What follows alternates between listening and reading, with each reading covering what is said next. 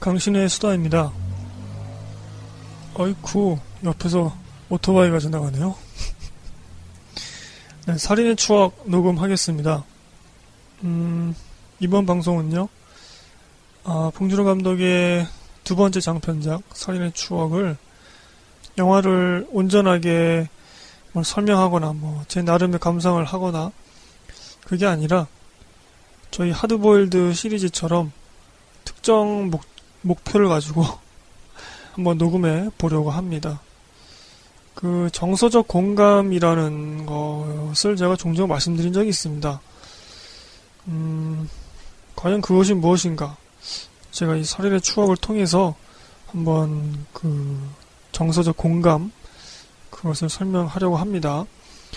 이 살인의 추억 같은 경우는 장르물의 재미로 봐도 재밌지만 이 정서적 공감을 컨셉으로 잡고 감상을 하여도 굉장히 뛰어난 영화다, 그런 말씀 드리고 싶어요. 자, 먼저 본격적으로 들어가기 전에요, 저희 트위터 쪽으로 많은 분들이 팔로잉 해주셨네요. 저희 청취자인 것으로 추정되는 분들을 읽어드리겠습니다. 혹시 이 방송 들으시는, 언급되는 분들은 청취자라고 좀 알려주세요. 트위터에 저희 그 팔로잉 해주신 분들 중에서 누가 청취자고 아니면 그냥 팔로잉 해주셨는지 그게 잘 구분이 안 돼서 지금 제가 묻고 다니고 있죠. 자, 이지영님, 그다음에 나야님, 박종우님, 제이님, 이영석님, 김꼬기님, 이수현님, 우주먼지님, 이렇게 팔로잉 해주셨습니다. 감사드리고요. 갑작스럽게 좀 늘었더라고요. 참, 저희 또 블로그 있죠.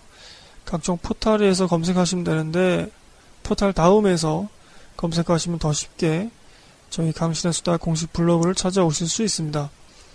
트위터도 팔로잉해 주시고 저희 블로그도 찾아와 주시고요. 현재 6월달 영화 페이지가 올라가 있죠. 여러분들이 6월달에 보신 영화들 감상 댓글을 남겨주시면 됩니다. 그러면 제가 무슨 영화 보셨나요? 라는 코너로 녹음을 하죠. 그 코너는 순전히 여러분들이 만드는 코너입니다. 적극적인 참여를 부탁드리고요. 자, 이 살인의 추억은 2003년도, 와, 13년 전 4월 25일날 개봉했었습니다. 127분짜리고요. 2시간이 넘어가죠. 15세 관람가입니다. 배드신이 나오긴 하는데, 네, 뭐 성인용 그건 아닙니다만 하여튼간에 뭐 좀 알몸이 나오긴 하네요. 그다음에 525만이 들어갔습니다. 13년 전에 525만, 굉장히 큰 숫자입니다. 요즘에도 뭐 500만 넘으면 큰 숫자이고, 봉준호라는 이름을 대중들에게 완벽하게 각인시킨 그런 영화이죠. 설명드린 대로 봉준호 감독은 2000년에 플란다스에게 이걸로 장편 데뷔를 했습니다. 배두나 씨가 주연이었죠. 그 후에 이 살인의 추억을 찍었고, 또 그 후에 괴물을 찍었습니다. 지금 이 녹음할 때 기준으로 보자면 설국열차까지 작품들이 있는데, 개인적으로는 이 살인의 추억을 가장 좋아합니다. 송강호 씨는 2000년에 반치광으로 이제, 뭐 그전에 쉬리도 하셨지만 단독 주연을 맡은 건 이제 반치광이 처음이었고, 공동경비구역 JSA에서도 호연을 펼쳐서 대종상 남우주연상을 탄 적이 있습니다. 그 후에 복수는 나의 것, YMCA 야구단 하신 뒤에 2003년도에 살인의 추억을 찍으셨고, 그 후에는 이제 또 효자동 이발사를 찍으셨네요. 송강호 씨 같은 경우는 이미 주연으로서, 뭐랄까요, 좀 애매하긴 한데, 조연으로서는 뭐 엄청나게 인정을 받았지만, 주연으로 인정받은 거는 이 반추광이 아닌가 싶어요. 개인적으로 볼 때는. 이 영화 재밌거든요. 그리고 반추광 김지웅 감독 작품인데, 자, 김상경 씨도 나오죠, 이 영화에. 2002년에 생활의 발견, 그 다음이 살인의 추억, 그리고 그 다음에 2004년도에 내 남자의 로맨스를 찍은 적이 있습니다. 살인의 추억에서 아주 유력한 용의자로 나오고 또 이 영화로 그 얼굴을 제대로 각인시켰던 박해일 씨가 나옵니다. 2002년도에 질투는 나의 힘으로 주연작을 하셨고 그 후에 살인의 추억, 또 그 후에 국화꽃 향기도 2003년도에 나왔었군요. 살인의 추억과 함께. 그 후에 전도연 씨와 인어공주, 그리고 그 유명한 연애의 목적을 찍게 됩니다. 이 연애의 목적으로 박해일 씨 그 캐릭터가 좀 고정화된 그런 느낌도 없지 않아 있죠. 자, 살인의 추억은 굉장히 많은 상을 받았습니다. 국내에서. 뭐, 일일이 다 언급할 수는 없겠고, 뭐 청룡상에서는 촬영상을 받으셨네요. 그 다음에 뭐, 흥행상도 받았나? 뭐 그런 걸로 기억합니다. 대종상에서도 뭐, 작품상, 감독상, 나무주연상, 조명상 이렇게 받으셨고, 그 당시에 MBC에서 만든 영화 대상이 있었죠. 대한민국 영화 대상. 여기서도 5개 부분에서 상을 탄 적이 있네요.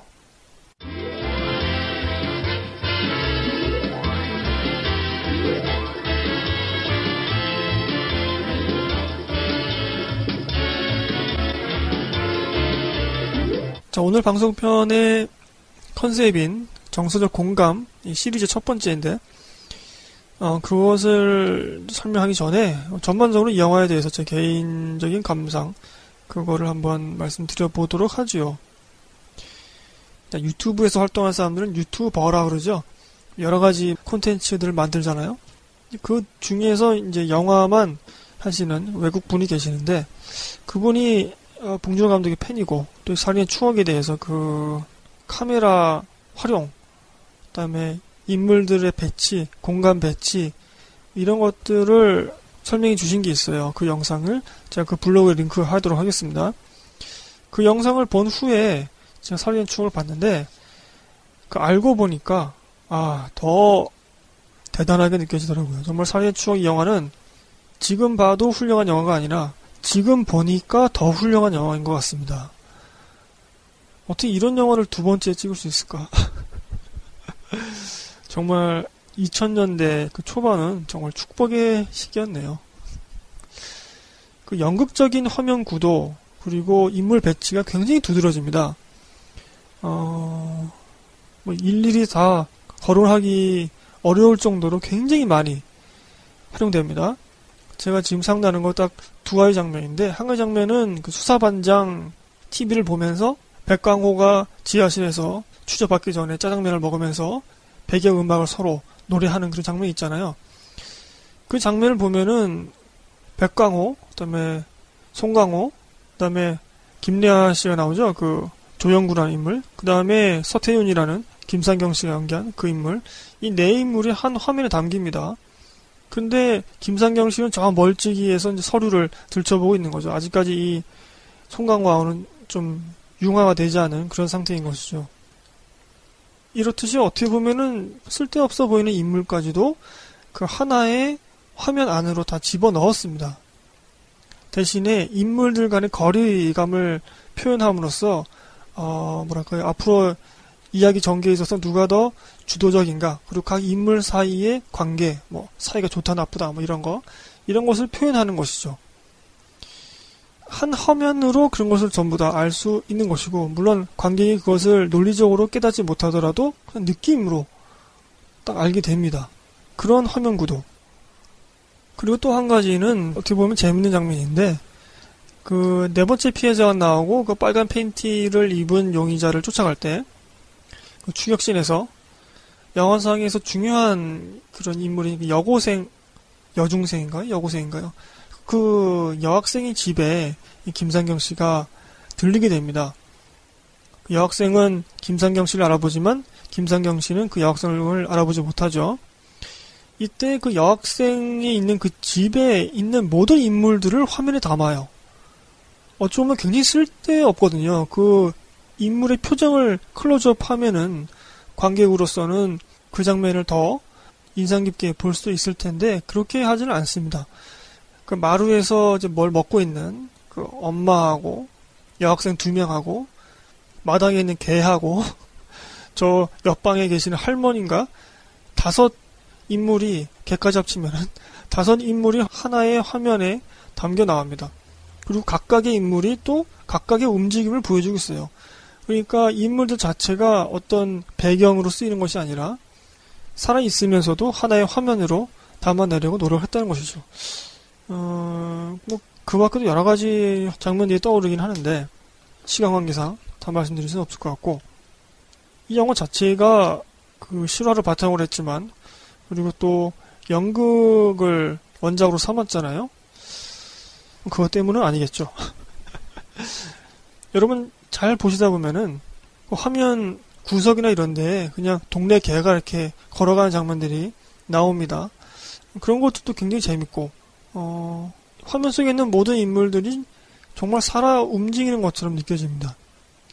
또 그것을 제대로 화면으로 보여주고 있고 전혀 억지스럽지 않았다는 것이죠. 그리고 이 영화에 시작할 때 그 논에서 어떤 한 소년이 메뚜기를 잡아서 일어나는 장면으로 시작을 하잖아요. 그래서 송강호에게 그 메뚜기 잡은 것을 들키지 않으려고 뒤에 숨기는 거죠. 그래서 왜 이렇게 시작할까? 그리고 영화의 끝장면은 그 소녀가 나오죠. 여자아이가 나오는 것이죠. 앞부분에서는 남자아이가 나오고 뒷부분에서는 여자아이가 나오고, 그 다음에 이 영화상에서는 여학생이 살해당하고 또 중간중간마다 동네 아이들이 뛰노는 그런 것들도 나오게 됩니다. 이것은 제가 후에 말씀드리겠지만 뭔가 좀 의미심장하게 볼 수 있는 지점이 있다. 그리고 그 초반에 영화 시작할 때 나오는 그 소년이 논에서 숨어있다가 메뚜기를 잡고 일어난단 말이죠. 그런데 이 영화 속에서 처음으로 그 피해자가 범인에게 어떻게 죽게 되는지 그걸 보여주는 것이 이제 네 번째 피해자인 것을 기억하는데, 그때도 범인이 논에 숨어있다가 뛰쳐나와서 습격을 하게 되죠. 저는 이것이 첫 장면, 이 소년이 논에서 메뚜기를 잡았던 것하고 좀 겹쳐서 보이더라고요. 그래서 영화를 보시면 갈대밭이나 논밭이나 이런 것들이 계속 끊임없이 나옵니다. 그리고 이 논이라는 것도 제가 왜 이렇게 논을 계속 보여줄까 생각을 했었는데, 영화 초반을 보시면요 시간 점프가 굉장히 많이 되어 있습니다. 우리가 그 영화를 볼 때는, 이 살인의 추억을 볼 때는 각각의 사건들이 이렇게 큰 시간의 차이 없이 일어난 것처럼 느껴져요. 아주 그 장면들을 굉장히 유려하게 연결한 것이죠. 제가 좀 이따 말씀드리겠지만, 근데 그 시간의 차이가 분명히 있단 말이죠. 근데 그것을 무엇으로 보여주느냐, 이 논으로 보여줍니다. 추수한 논, 아니면 알곡이 가득 차 있는 논, 아니면 한여름의 그 파란 논, 이런 식으로 시간을 보여주고 있는 것이죠. 만약 그 논을 통해서 시간이 나오지 않았으면 여러분도 아마 눈치채지 못하셨을 거예요. 이 사건들이 그냥 날짜 차이 없이 일어난 것처럼 느껴지거든요. 굉장히 빠릅니다, 속도가. 사건들을 보여주는 속도가 빠른데 실제로 관객들은 그런 속도감에 눈이 현혹되는 것이 아니라 영화의 특별한 정서적인 힘, 정서적 공감, 이것에 의해서 각각의 인물, 사건 하나하나 면밀히 다 기억을 하면서, 속도 때문에 그냥 잊어버리는 게 아니라 다 기억을 하면서도 일단 그 흐름을 유려하게 쫓아갈 수 있게 되는 것이죠. 제가 지금 이렇게 말로 설명하니까 좀 이상하지, 이 영화를 다시 보시게 되면 아마 여러분도 느끼실 수 있을 것 같아요. 이 영화를 보면서, 다시 보면서 제일 좋았던 장면은 백강호가 죽잖아요. 그때 그 피가 이제 송강호 옷에, 몸에 튀게 됩니다. 송강호의 손에도 피가 튀었어요. 그래서 송강호가 이 피를 자기 옷에 닦습니다. 그때 카메라는 송강호의 얼굴이나 송강호의 몸 전체를 보여주지 않고 오로지 그 손의 움직임만 보여줍니다. 그러니까 손 움직임만으로 이 배우 송강호 씨는 그때의 감정을 표현해야 되는 거예요. 손의 움직임만으로. 근데 그게 느껴집니다. 그 감정이. 정말 좀 깜짝 놀랐고요. 마치 이 장면이 뭐처럼 느껴졌냐면, 그 이창동 감독의 밀양에서 전도연 씨가 그 유명한 이제 면회를 마치고 나오면서 꽃을 땅바닥에 툭 던지는 그 씬이 있어요. 그때 그 전도연 씨 연기가 엄청났거든요. 좀 그런 그 장면과 같은 그런 연기 내공 그걸 느꼈습니다. 이 둘 다 쉽지 않은 그런 장면들이거든요. 아, 좀 그러네요. 뭐 이거 말로 설명하기가 좀 어려운데 여러분들 직접 보시면 그 송강호가 손 동작만으로 피를 닦으면서 그 당시의 그 인물의 감정을 표현하는 것 한번 꼭 다시 보시면서 느껴보시길 바랍니다.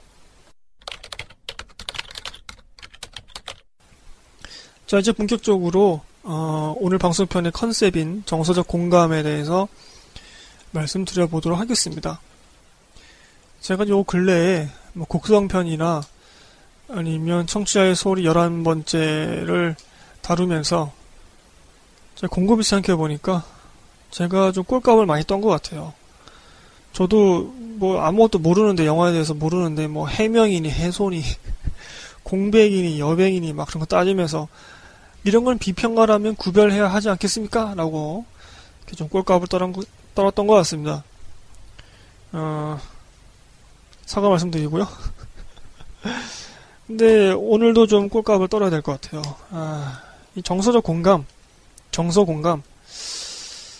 이 흔히 여러분들 그 어떤 영화를 보고서 그 영화를 수식하기 위해서, 수사를 하기 위해서 수사적인 언어 표현으로 그 영화는 참 공감이 잘 됐어, 그 영화는 참 정서가 좋은 것 같아 라고 말씀을 하신 경우가 있잖아요. 그러한 수사적인 표현으로서 정서적 공감이라는 단어를 제가 쓰고 있는 건 아닙니다. 개념을 하나 만들고 싶은 거예요. 이 평범한 단어로, 정서적 공감이라는 평범한 단어로. 그래서 이것이 제가 영화를 보는 하나의 뭐랄까요, 분석 틀? 뭐 그게 되는 거죠. 정서적 공감. 이게 뭐냐? 작품 전반에 흐르는 특정 정서가 관객의 이성이나 감성을 통틀어서 공감되는 현상입니다. 혹시 이런 의미로 이미 존재하고 있는 어떤 이론상의 개념이 있을 수도 있겠죠. 근데 저는 그걸 몰라서 그냥 만들었어요. 정서적 공감이라고. 우리가 어떤 영화를 봤을 때 영화 전반적으로 그냥 분위기에 취한다고 해야 되나? 그런 영화들이 있습니다. 왠지 모르게. 그 스토리도 굉장히 간단하고 배우들의 연기가 뭐 이렇게 뛰어난 것 같지도 않고 감독의 연출력도 뭐 그닥인데 왠지 모르게 그 분위기에 취하는 그런 작품들이 있습니다. 그거는 정서적 공감이 강한 그런 영화인 것이죠. 이때 관객이 아, 내가 이 느낀 정서적 공감이 이러이러한 거야 라고 단어로 꼭 특정될 필요는 없습니다. 그냥 취할 수 있는가, 우리가 술에 취하듯이 그 여부를 그냥 말하고 있는 거죠. 사실은 뭐 이렇게 복잡하게 말할 필요도 없는데 그냥 개념화 시키다 보니까 이렇게 복잡하게 된 거예요. 어떤 분들은 이것을 이제 작품의 낭만이라고, 작품 속에서 느껴지는 낭만, 그렇게 표현하시기도 합니다. 다 비슷한 취지의 그런 말이죠. 그런데 반대로 어떤 1차원적이고 말초적인 감정, 뭐 공포라든가 쾌락이라든가 어떤 에로스적인 거, 뭐 코미디, 혹은 특정 장면이나 특정 인물만의 감정, 뭐 심파라든가 멜로라든가 뭐 코미디스러운 그런 캐릭터가 있잖아요. 그럴 때의 그 감정들은 제가 지금 설명해 드리고 있는 정서적 공감은 아닙니다. 그러니까 쉽게 말씀드리면 작품 처음부터 끝까지, 그리고 우리의 이성과 감성을 모두 통틀어서 논리적이든 아니든지 간에 우리가 뭔가를 느끼면서 그 작품을 감상한다는 것이죠. 그러니까 분위기에 취한다. 이게 제일 쉬운 표현 같네요. 자, 이것을 저는 정서적 공감이라고 하고 레버넌트 편에서는 좀 그게 없었지 않느냐, 아, 그런 말씀 드렸고요. 뭐 거기에 반박하시는 분들도 계시지만, 자, 이 영화는 범인을 잡는 영화입니다. 살인의 추억은. 근데 여러분도 아시다시피 범인이 잡히지 않죠. 그래서 그 당시에 비평가들이 굉장히 놀라워했던 지점은 범인이 잡히지 않는 수사물인데, 형사물인데, 혹은 뭐 스릴러물인데 그럼에도 불구하고 관객들은 좋아했다. 그럼에도 불구하고 완성도가 뛰어났다. 이렇게 평가를 하십니다. 즉, 이 영화는 복수의 쾌감이 없어도 이 정서적 공감에 의하여 관객은 큰 만족감을 얻게 되는 것입니다. 그 영화 속에서 보면은 그 여성의 질에 뭐 그런 이물질도 막 집어넣고 정말 예? 또라이 같은 짓을 하잖아요, 그 범인이. 그래서 그걸 보고서 이 두 형사들도 아주 놀라워한단 말이죠. 어떻게 이런 인간으로서 이런 짓을 할 수 있는가? 아무리 살인을 벌이는 그 나쁜 놈이라 할지라도 그 정도로 그 범인이 상태가 안 좋고 얘는 진짜 잡아야 돼, 이런 마음을 품게 되는데, 그런데도 불구하고 영화는 범인을 못 잡습니다. 복수에 쾌감이 없어요. 물론 이 영화가 복수극은 아니지만 우리가 뭐 수사물이나 형사물 혹은 스릴러물 같은 거 보면은 범인을 잡아서, 제가 쓴 표현이지만 또 써야 되나요? 해명을 시켜주거나 그 이러이러해서 사건이 일어난 것입니다. 아니면 감정적으로 범인을 잡음으로써 감정적으로 해소를 시켜주거나 그런 식으로 마무리가 된단 말이죠. 근데 이 영화는 처음부터 끝까지 흐르는 그 정서적 공감의 그 힘만으로 범인이 잡히지 않음에도 불구하고 시대의 명작으로 남을 수 있었습니다. 그만큼 정서적 공감이라는 것이 굉장히 중요한 것이고, 사실 이 정서적 공감 같은 경우는 여러분 그 뭐 멜로드라마라든가 뭐 아니면 그냥 드라마, 아니면 그냥 멜로물 이런 데는 굉장히 흔하게 나오는 것이죠. 그런데 저는 장르물에서도 이것이 꽤 중요하다. 오늘 방송편에서는 세 파트로 나눠서 이 영화에서 어떻게 정서적 공감이 만들어지고 있는가, 그것을 좀 말씀드리려고 합니다. 제가 예전에 있는 영화 봤을 때 그 영화 전체적인 틀에서 전체적인 흐름을 중점을 두고 뭐 이야기의 흐름이라든가 아니면 캐릭터의 감정의 흐름이라든가 이런 것들을 중점을 두고 봤었는데, 이번에 이 녹음편을 준비하면서는 어떻게 봤냐면 장면 하나하나를 다 끊어서 봤어요. 그렇기 때문에 오늘 이 세 파트로 말씀드린 것도 장면들을 주로 예로 들겠습니다. 첫 번째로는 정서의 흐름이 끊기지 않는 자연스러운 장면 전환, 그리고 두 번째로는 시대의 정서, 세 번째로는 인물의 정서, 이런 것들로 영화 전체의 정서적 공감을 만들어내고 있다. 정말로 디테일하게. 자, 첫 번째로 그러면은 이 영화 속에서 자연스러운 그런 장면 전환을 통해서 어떻게 정서적 공감을 마련했는가, 짧게 한번 설명드려보죠.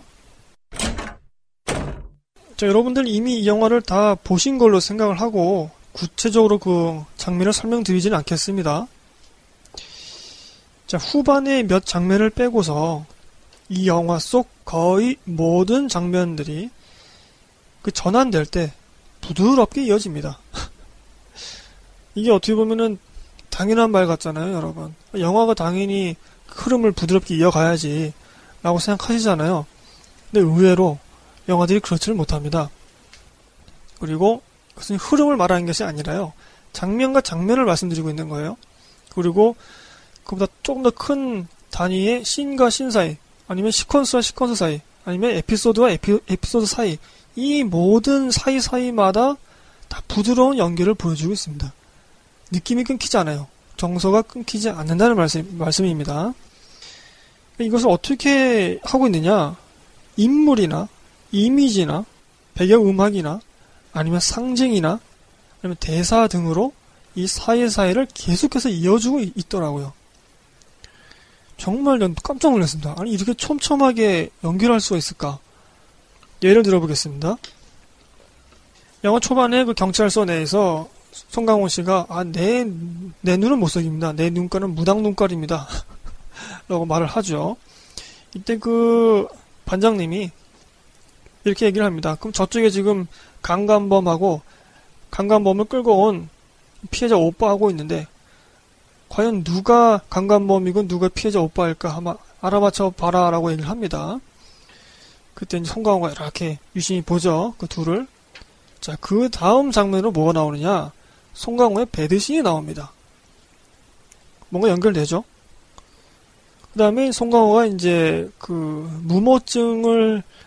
무모증이 있는 용의자를 찾기 위해서 사우나 이제 목욕탕에 잠입 수사를 하게 됩니다. 목욕탕에 계속 들어가는 장면들이 나와요. 그 후에 송강호가 자기 연인과 함께 영안방으로 보이는데, 그 영안방의 씬으로 넘어가는데 욕실에서 씻고 나오는 애인이 나옵니다. 그러니까 지금 설명해드린 이 두 예에서 두 장면 전환이 서로 연결되는 이야기상, 스토리상 연결되는 장면들이 아니에요. 거기서 툭 끊기는 겁니다. 스토리가.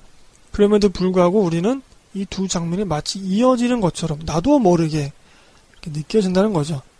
관객이 논리적으로, 이성적으로 여기랑 여기랑을 이어주는구나 라고 굳이 알 필요가 없어요. 그냥 관객은 느끼는 거니까 정서가 계속 연결되는 것이죠. 끊기지 않고. 조금 더 긴 장면을 보죠. 네 번째 피해자가 나오고 그 빨간 팬티 입은 그 사람이 잡히게 됩니다.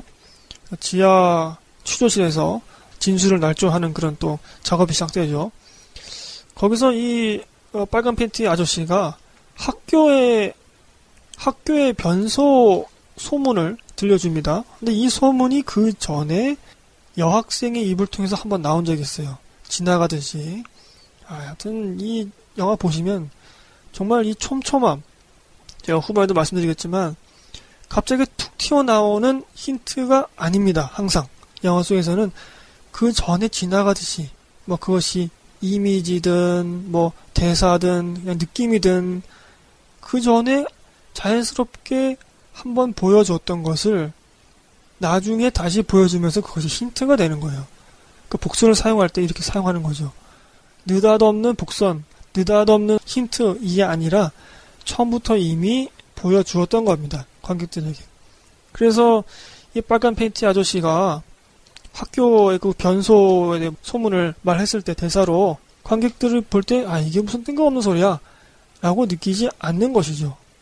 자, 여하튼간에 그렇게 빨간 팬티 아저씨가 이제 학교 변소의 소문에 대해서 얘기를 합니다. 김상경이 아 이거 내가 두 번째로 듣는 소리네. 학교를 한번 가게 됩니다. 워낙 답답하니까 소문에 의지해서 가는 거예요. 뭐 이 영화도 이제 소문에 의지해서 많이 좀 전개가 되긴 합니다. 곡성하고 좀 비슷한 데가 있어요. 자, 학교에 가게 됩니다. 학교에 갔는데 여기서 여학생을 또 만나게 돼요. 그리고 그 여학생을 통해서 그 변소로 가게 되고, 그리고 그 변소를 통해서 피해 생존자를 만나게 돼서 범인의 힌트를 얻게 됩니다. 손이 부드럽다는 힌트. 생존자가 있었었죠. 죽지 않고. 결국에 이 영화 속에서는 범인의 힌트를 계속 줍니다. 근데 그것이 최종적으로 작용하는 것은 그럼에도 불구하고 잡지 못했다라는 그런 느낌이죠. 사실은. 그것이 이 영화의 정서적 공감인데 사실은. 힌트를 계속 얻었음에도 나중에는 DNA까지 얻었음에도 잡지 못한다라는 것을 보여주기 위해서 이렇게 영화 초반부터 지루한 작업들을 감독은 남모르게 영화 속에서 하고 있었다는 것이죠.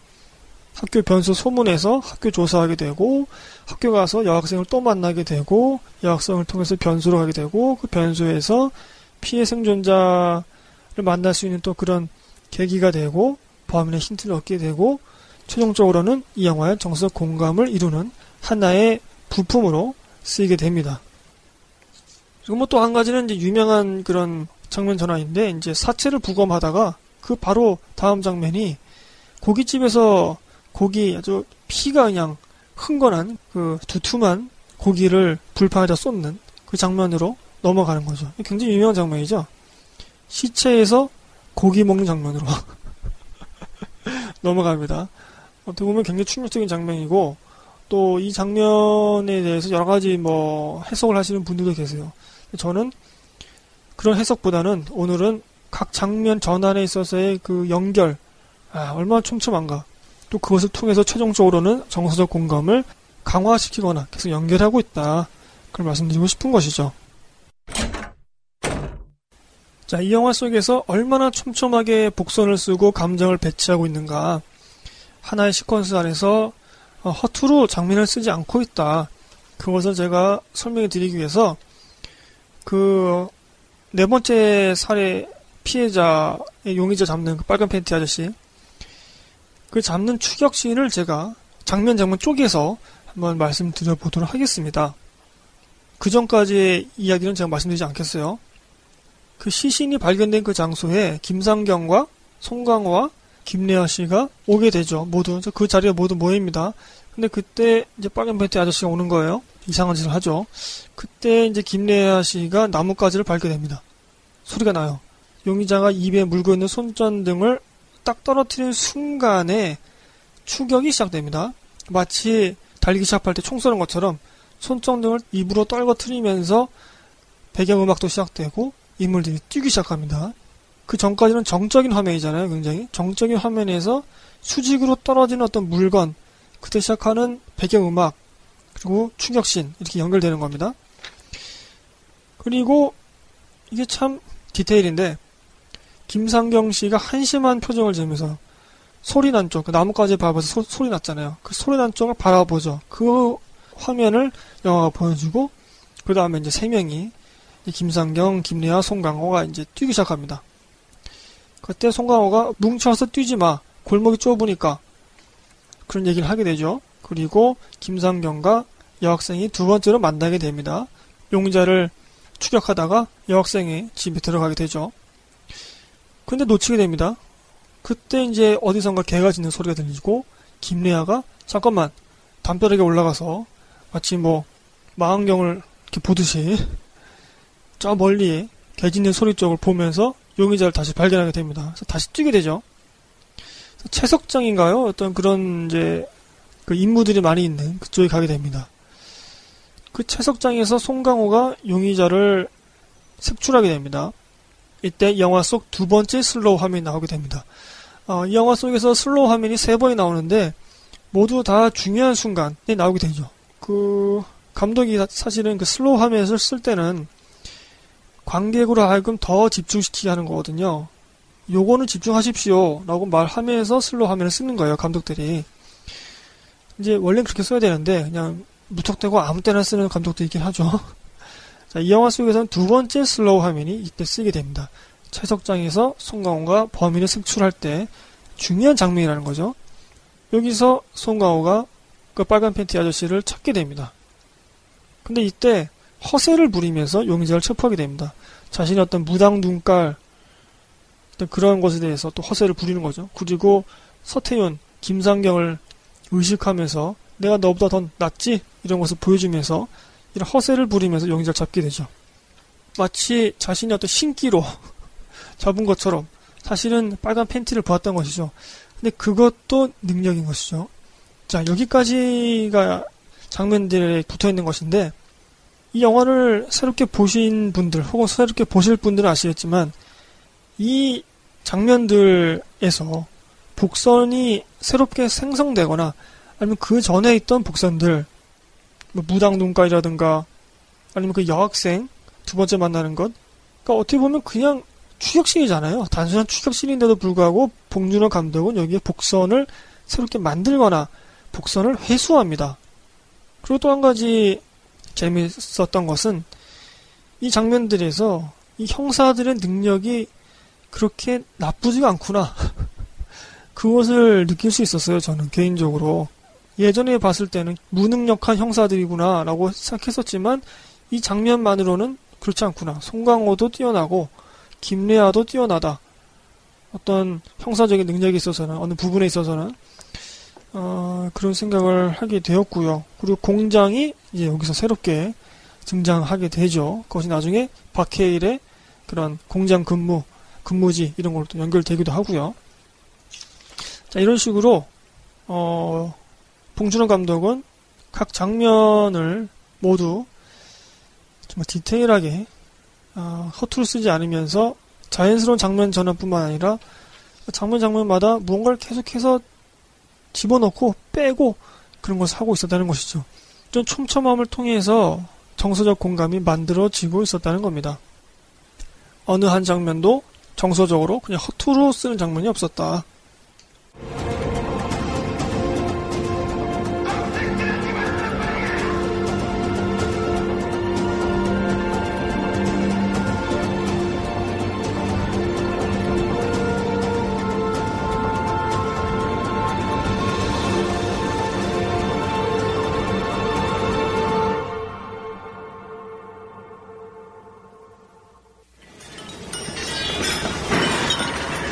조영사! 예. 쟤들 좀 모아봐. 공격 그만! 아기들! 잠깐 모여봐. 어디 갔어? 고개들 들고! 나가야 하면서 모여.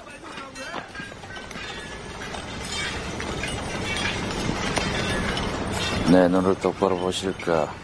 어?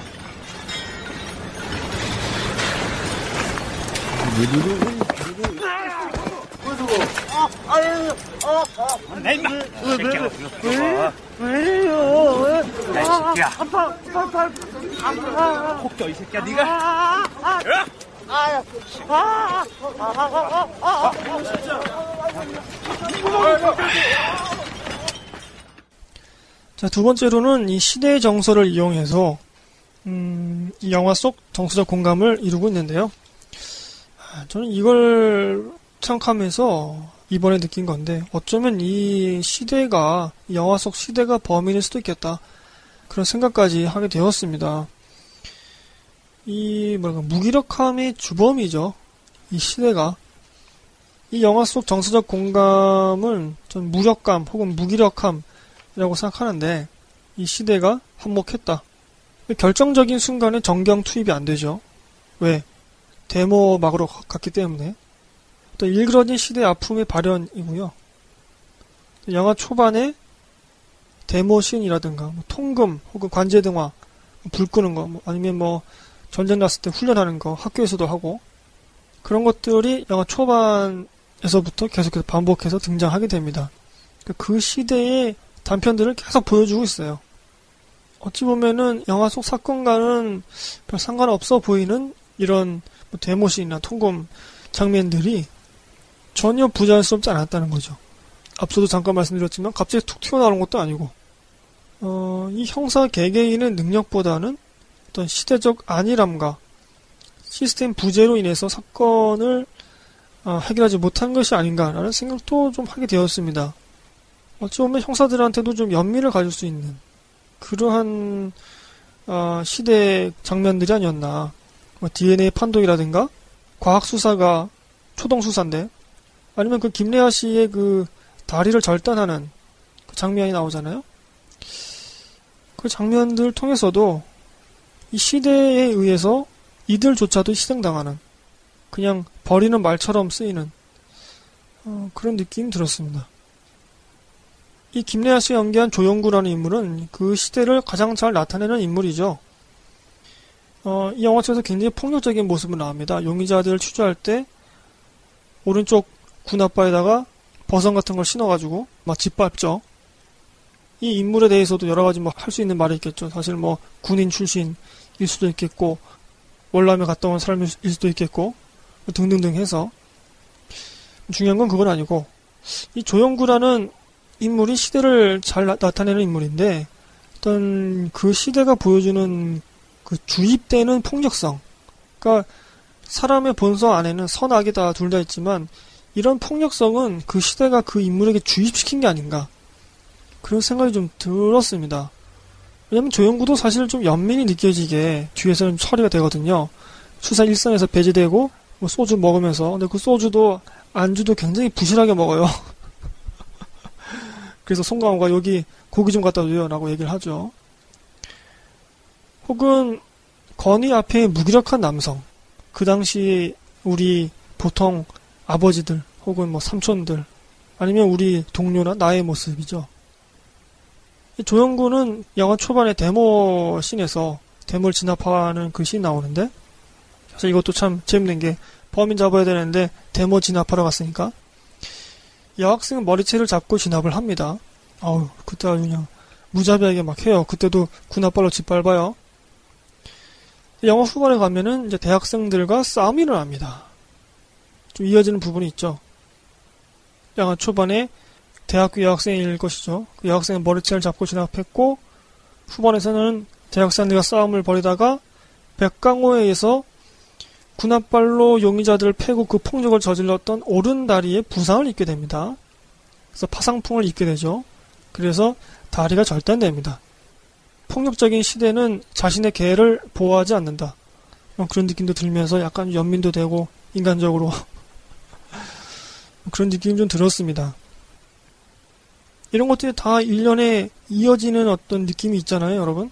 제가 명확하게 설명드릴 수는 없지만, 그리고 영화 속에서 아주 중요한 용의자이자 목격자였던 백광호가 나오죠. 영화 시작하면 굉장히 인상적인 장면인데, 영화 초반에 경운기에 의해서 그 범인의 족적이 지워집니다. 흙바닥에 찍혀있는 그 신발 자국 있잖아요. 그 족적이라 하잖아요. 유력한 증거가 없어진 거죠. 영화 후반에 보면요, 이 기차에 의해서 유일한 목격자인 백광호가 죽게 됩니다. 이 두 장면은 쌍둥이죠.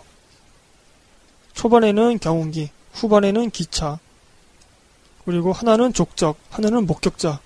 이것이 뭐 조금 오버해서 생각을 하자면 이 시대가 범인이다. 시대가 그런 느낌도 들고, 정말로 어떻게 보면은 어떤 유력한 증거까지 갔다가 거기서 좌절하고 마는 어떤 그런 무기력함, 이 정서적 공감 계속해서 만들어주고 있는 것이죠. 그것이 쌍둥이 장면에서도 영화 초반부터 그것을 계획하고 있었던 것이 아닌가, 감독이. 이 시대의 범죄성을 저지하지 못하는 어떤 무력감, 이런 것들이 이 시대적인 장면들, 혹은 그 시대 80년대죠. 유추해서 그 감정을 한번 생각해볼 수 있는 그런 장면들이 계속해서 반복적으로 등장하고, 또 그것이 자연스럽게 등장합니다. 이 영화에서는 그런 식으로 정서적 공감을 만들어내고 있다. 자, 세 번째로는 인물의 정서, 특히 김상경 씨가 연기한 서태윤 씨의 정서에 한번 집중해서 보도록 하겠습니다. 이 인물이야말로 우리 관객의 심리와 동일하다고 저는 생각을 합니다. 그러니까 송강호 같은 경우는 영화 시작하면서 처음에 나오죠. 영화 속 인물인 거예요. 근데 김상경은 사건이 일어난 후에 투입됩니다. 서울에서 투입되죠. 그래서 서울 촌놈이라고 그러죠. 원래 그 자리에 없던 사람이에요. 그리고 송강호 씨와 달리 이 피해자에 대해서, 그 죽은 사람에 대해서 동정을 하거나 연민을 품지 않습니다. 초반에는. 그리고 관객들도 아 끔찍해 라고 생각만 하지, 그 영화 속 인물이 죽은 거에 대해서 아 정말 불쌍하다, 정말 연민이 느껴지고 그렇지는 않잖아요.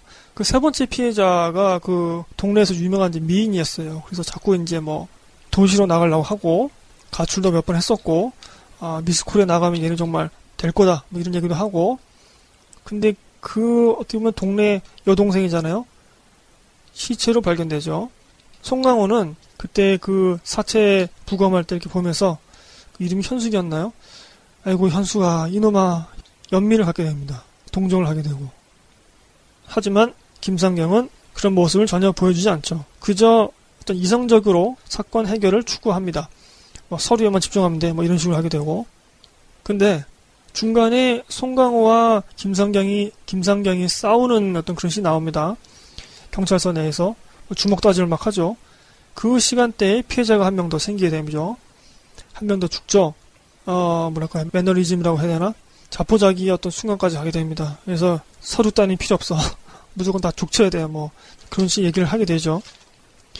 서로 송강호와 어떤 스타일이 뒤바뀌는 그런 장면이다라고 많은 분들이 평가하시는데, 이제 그 후에 박해일에게 더 집착을 하게 되는데, 자신이 그 박해일을 감시하다가 깜빡 졸아서 박해일을 놓치게 됩니다. 그런데 우연인지 필연인지 모르겠는데, 박해일을 놓친 그날에 비가 오고, 라디오에서 유재하의 음악 나오고, 또 살인이 벌어집니다. 피해자가 또 생기죠. 근데 이번에는 영화 속에서 이미 3번이나 만난 적이 있고, 이미 둘이 가까운 거리에서 대화를 나눈 적이 있는 그 여학생이 죽게 됩니다. 그 이전까지는 김상경과 전혀 무관한 사람들이 다 죽었던 거예요. 그래서 그 피해자에게 연민을 하거나 동정을 느낄 그런 겨를이 없는 거죠. 그런 여지가 아예 없는 거죠. 송강호하고는 달리. 아까 말씀드렸듯이 이 김상경은 우리 관객과 동일한 위치입니다. 영화 속 배경이 아니라 그 배경 외부에서 툭 들어온 사람이에요. 그런데 이미 그렇게 3번이나 만난 여학생, 그리고 대화까지 주고받았고, 그 여학생의 이 허리 쪽에, 허리춤에 반창고를 붙여줬단 말이에요, 김상경이. 그리고 심지어 뭡니까, 자신의 감시 불찰로 깜빡 존 것 때문에, 어른도 아니고 여학생이잖아요. 어린 아이잖아요. 이 아이가 죽은 것 같다, 나 때문에 죽은 것 같다라는 죄책감, 혹은 그런 무력감을 또 느끼게 되죠. 이때 비로소 이 서태윤, 김상경 씨는 피해자에게 동정을 갖게 되고 연민을 갖게 됩니다. 그것이 어떤 화면으로 또 보여지게 되느냐? 그러니까 이 봉 감독은 그 심리 변화, 인물의 감정 이런 것들을 꼭 화면으로 보여줍니다. 이거 정말 본받아야 돼요. 퉁치면 안 되는데 꼭 이렇게 보여줘야 되죠, 화면으로. 어떤 화면으로 보여줍니까? 여학생의 시체가 발견되었을 때 카메라는 그 여학생의 허리춤에 붙어있던 김상경이 붙여준 그 반창고를 떼는 그 화면을 보여주죠. 김상경이 그 다음에 하는 행동이 뭐죠? 그 맨살이 이렇게 나와있는 죽은 여학생의 옷을 추스려서 그 맨살이 보이지 않게 해줍니다. 그 속옷 차림의 여학생을 가운데 두고 주변에는 수많은 남성 어른들이 둘러싸여 있었잖아요. 그리고 그 학교에서 김상경이 반창고를 붙여주려고 할 때 그 여학생이 부끄러워했단 말이죠. 아니, 내가 할게요 라고 하면서 그러한 것들이 느껴지면서 연민이 되고 하면서 이미 죽어있는데 그 여학생의 옷을 추스려줘서 맨살이 보이지 않게 해줍니다. 그런 화면으로 김상경의 정서를 보여주고 있는 것이죠. 앞서 설명해 드렸듯이 저는 어쩌면 이 김상경 씨가 연기한 서태윤이 우리 관객의 입장이다. 서태윤이 볼 때는 송강호가 굉장히 미련퉁이거든요. 막 진술을 막 조작하려고 그러고 죄도 없는 사람 막 끌어가려고 그러고, 이것은 우리가 그 사건을 바라보는 우리의 입장이잖아요. 아니, 형사가 뭘 했길래 얼마나 무능력하면 이 사건 하나 해결하지 못했을까 라는 그런 생각들이 다 있지 않겠습니까, 우리는? 그것을 영화 속에서 대변해주고 표현해주는 것이 이 서태윤이란 인물이란 말이죠. 그래서 우리는, 관객은 그 서태윤과 동일시하게 되는데, 스스로를 이 서태윤이 갑작스러운 것이 아니라 영화 초반부터 쌓이고 쌓여온 그런 화면들, 복선들, 감정들 이런 것들을 통해서 정서를 만들게 되고, 그것이 결과적으로 관객에게 어떤 정서적인 공감을 이루게 되는 그런 작용을 한 것이 아닌가 생각을 합니다.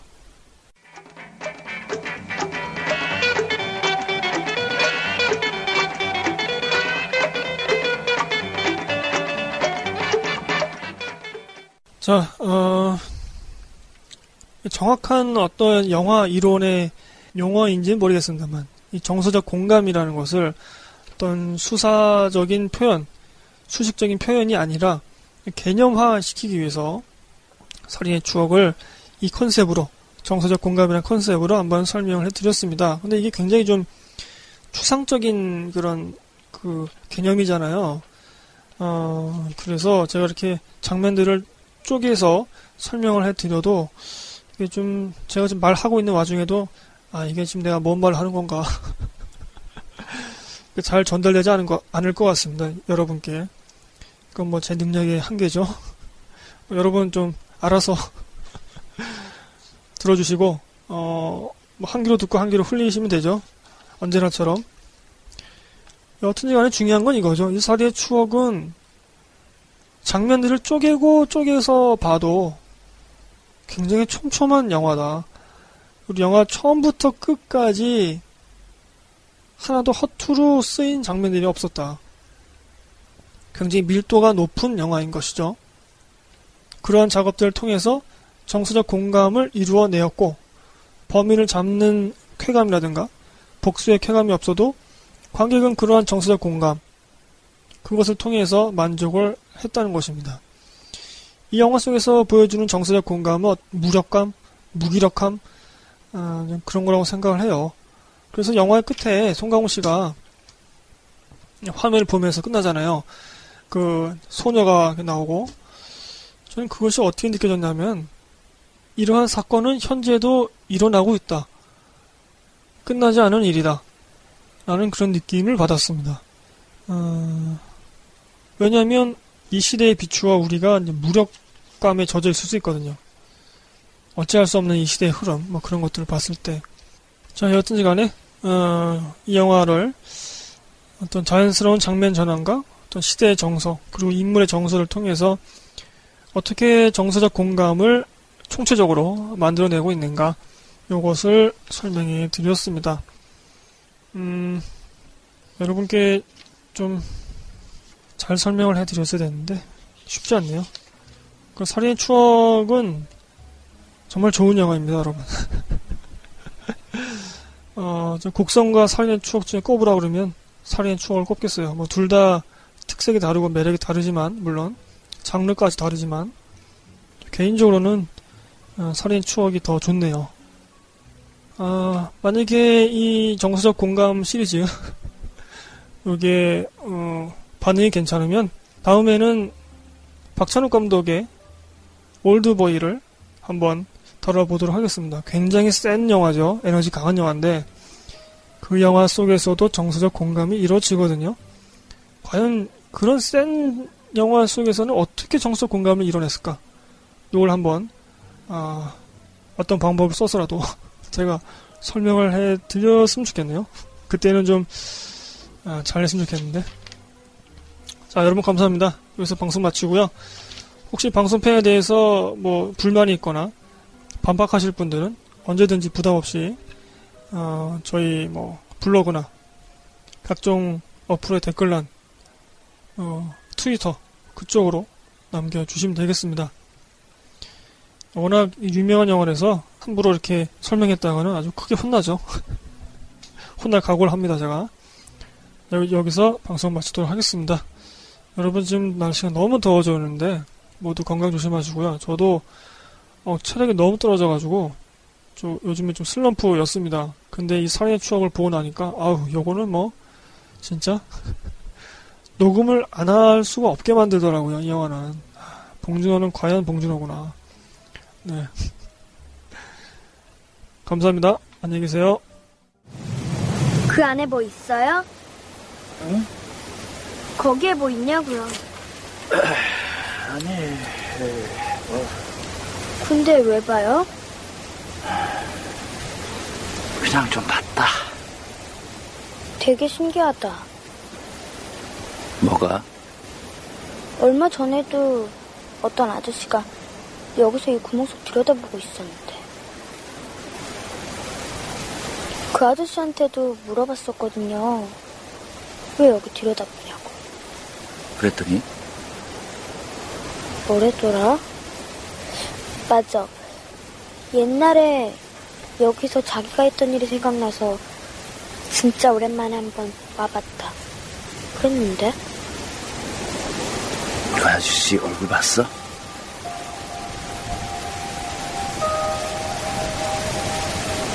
어떻게 생겼어? 그냥 뻔한 얼굴인데. 어떻게? 그냥 평범해요.